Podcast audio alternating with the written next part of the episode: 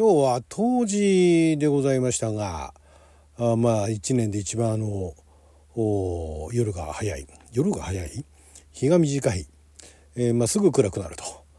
でね結構だから何時ぐらいかな？もう5時過ぎぐらいにはね、えー、もうあの職場の窓から見える光景は真っ暗だったような気がしますけれども。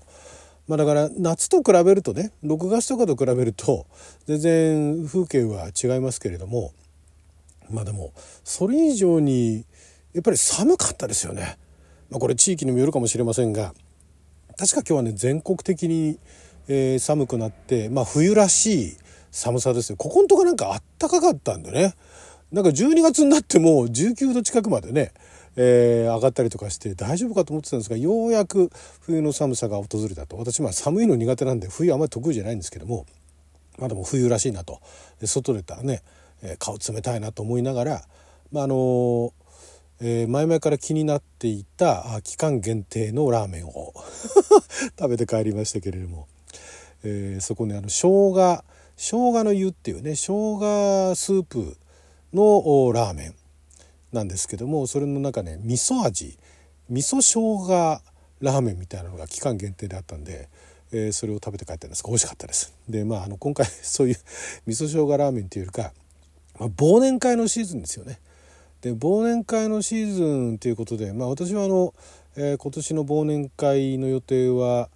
あ年末にですね昔からの友人と会っ、えーまあ、ちょうど私仕事終わった後なんで、まあ、1時間参加できるかできないかぐらいの忘年会の予定しかないんですが、まあ、ネットでね、えーま、今年もその忘年会が終わった後電車寝過ごして、えー、最果て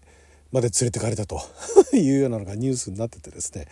今回は忘年会というよりかはその電車のその遠くまで行ってしまうっていうねそういうお話についてて、えー、まああの 何でしょうね。大した話にはならないと思うんですけどしていきたいと思います。あなたの12分をちょっと拝借。こんにちは。ラジオ神の神ふみかつです。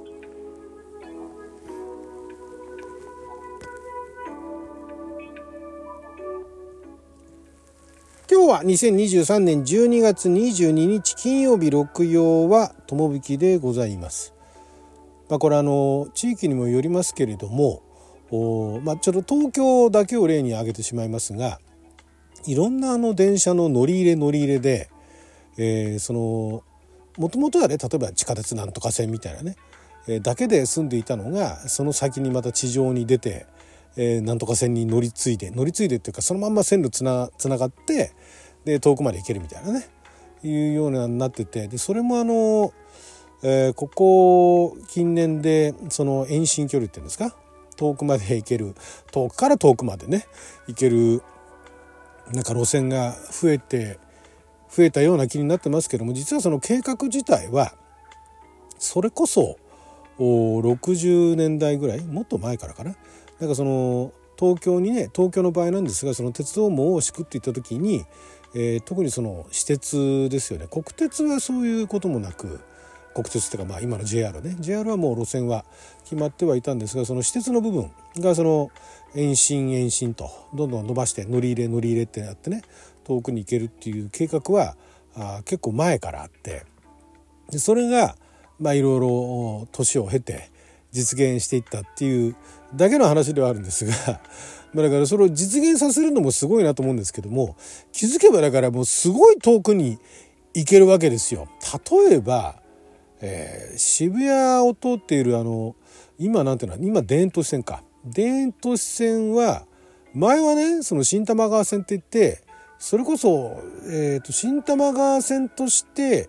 えー、路線が完成した時は渋谷から二子玉川か。えー、新玉川線が完成する前はもっと短かったらしいんですけどもまあ一旦その新玉川線として渋谷から新玉川線ね。で、えー、あ渋谷から双子玉川ですよね、まあ、だから何でしょうお東京都23区で言えば渋谷区から、えー、目黒区は通ったかな、まあ、世田谷区ですよねだからまあ23区またいだくらいの路線だったわけですよ。でそれが、えー、新玉川線が田園都市線につながり東急田園都市線につながり東急とだからあの地下鉄は違いますからね会社は。でそこにつながり、えーえ、だからあれはなんだ中央林間ぐらいまで行くのかな今は。ちょっと今情報見てないんですが中央林間といえば神奈川ですよ。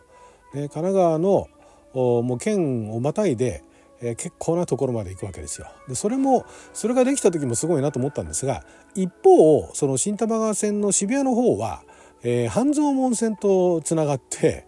えー、半蔵門線はできた頃っていうのは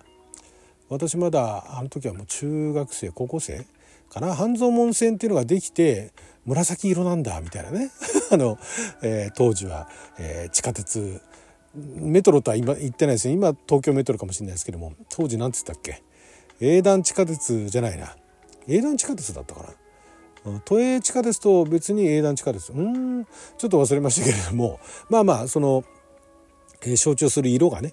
えー、紫で紫なんだと思いながら、えー、半蔵門線はあれはどこだったっけかな。半蔵門の少し先ですよね、えー、水道橋じゃなくてねなんだっけな。なんかっていうまあまあ都内ですよ。都内で終わってたんですがそれがさらに延伸してある時気づけばもう埼玉の方まで行ってたんですよね。古賀とか栗橋か。栗橋の方まで南栗橋まで行ってたんですね。南栗橋なんて昔私あの学生の頃、まあ、あることであることがあって、えー、月に1回かそれぐらいのペースであの呉橋とか古賀の方まで行ってたんですがまあその時は JR JR というかまあ国鉄？もう JR なさたからね JR ですよ。もうえらい遠いわけですよね、まあ、今はもう電車の速度も上がったんでそんなになんかあの遠く感は感じませんけれども南栗橋まで行くのと。すごいなと。だからそうなると何が怖いって、まあ、あの昔はね東海道線しかなかったネタですけれども東海道線でね寝過ごしたらね名古屋まで行っちゃうのみたいなねそういうあのなんかジョークがありましたけれども今やもうそういう私鉄に乗ってねあの忘年会とかで酔っ払っちゃってまあでも仕事帰りでも同じですけども疲れてそのまま電車の中で寝てはって気づいたら えらい遠くまで連れてかれちゃったみたいなねいうようなことが起きるわけなんですよね。あどうですか？その周囲にあるいはこれ聞いてる方で遠くまで行ったことあるって方いらっしゃいますか？私はね幸いにして、えー、終点まで寝過ごすっていう経験があんまないんですよ。で寝過ごしたとしてもその終点からそんなに遠くないとこに住んでたっていう、ことがあったんでことがあったっていうかまあ終点まで寝過ごしてもそこから遠くそんなに遠くないんで、え、えらい苦労したみたいなことはないんですがただ一回ねあれはね生田に住んでる時だったかな。生田に住んでる時に、え、その先のまあでも2駅先か。まあそんなもんだな。なんかあんまりその例えばタクシーとかに乗ってねえー、ライン何千円とかかかって何万円とか何千円とかかけて帰ったみたいなのはないですね。まあ、終電逃してめちゃくちゃ歩いたっていうのはありますけれども 終電逃してあれはね登戸に住んでた時かな小田急線のね、えー、その時にもう終電が共同までしか行かなくて共同から登戸まで歩いたっていうのはありますけれどもまあそんなもんですよその程度ですよ。でそれはねまああの経験したから言いますけれども大した距離じゃないんですよ まだ。ね、えー、それこそ1時間2時間歩きましたけど大した距離じゃないんですよ。だからそれがやっぱりねあのー、都内に帰りたいのに気づいたら南栗橋だとか中央林間まで連れてかれちゃったりするともう途方に暮れますよね。だから、ね、私もね知り合いでねどこだっけなあのすごい遠くまで連れてかれたそれこそだからちょっと具体的なあのその例とは違いますけれどもまあ分かりやすく言えば都内でね都心部にあのお勤めの方だったら、えー、ご存知かもしれない小田急線で小田急線って乗ってくと最後は箱根まで行くじゃないですか。箱根とかまああの路線乗り換えればあ乗り換えなくても、えー、箱根から大雄山線ん？大雄山線じゃないか。箱根がでも終点か。そうかそうか。小田原越えて箱根まで行くのか。そうかそうか。そんな感じですよね。箱根じゃなかったっけか。確か箱根の方まで行きますよね。だからそれこそ寝過ごして箱根まで行ったみたいなね。いうような人っていうのは、ね、私知り合いでね一人だけいましたね。それぐらいの距離まで。連れてかれちゃったっていうのは。どうしたかって言ったら始発が出るまで待ったって言ってましたけどそれしたらね。でも翌日はも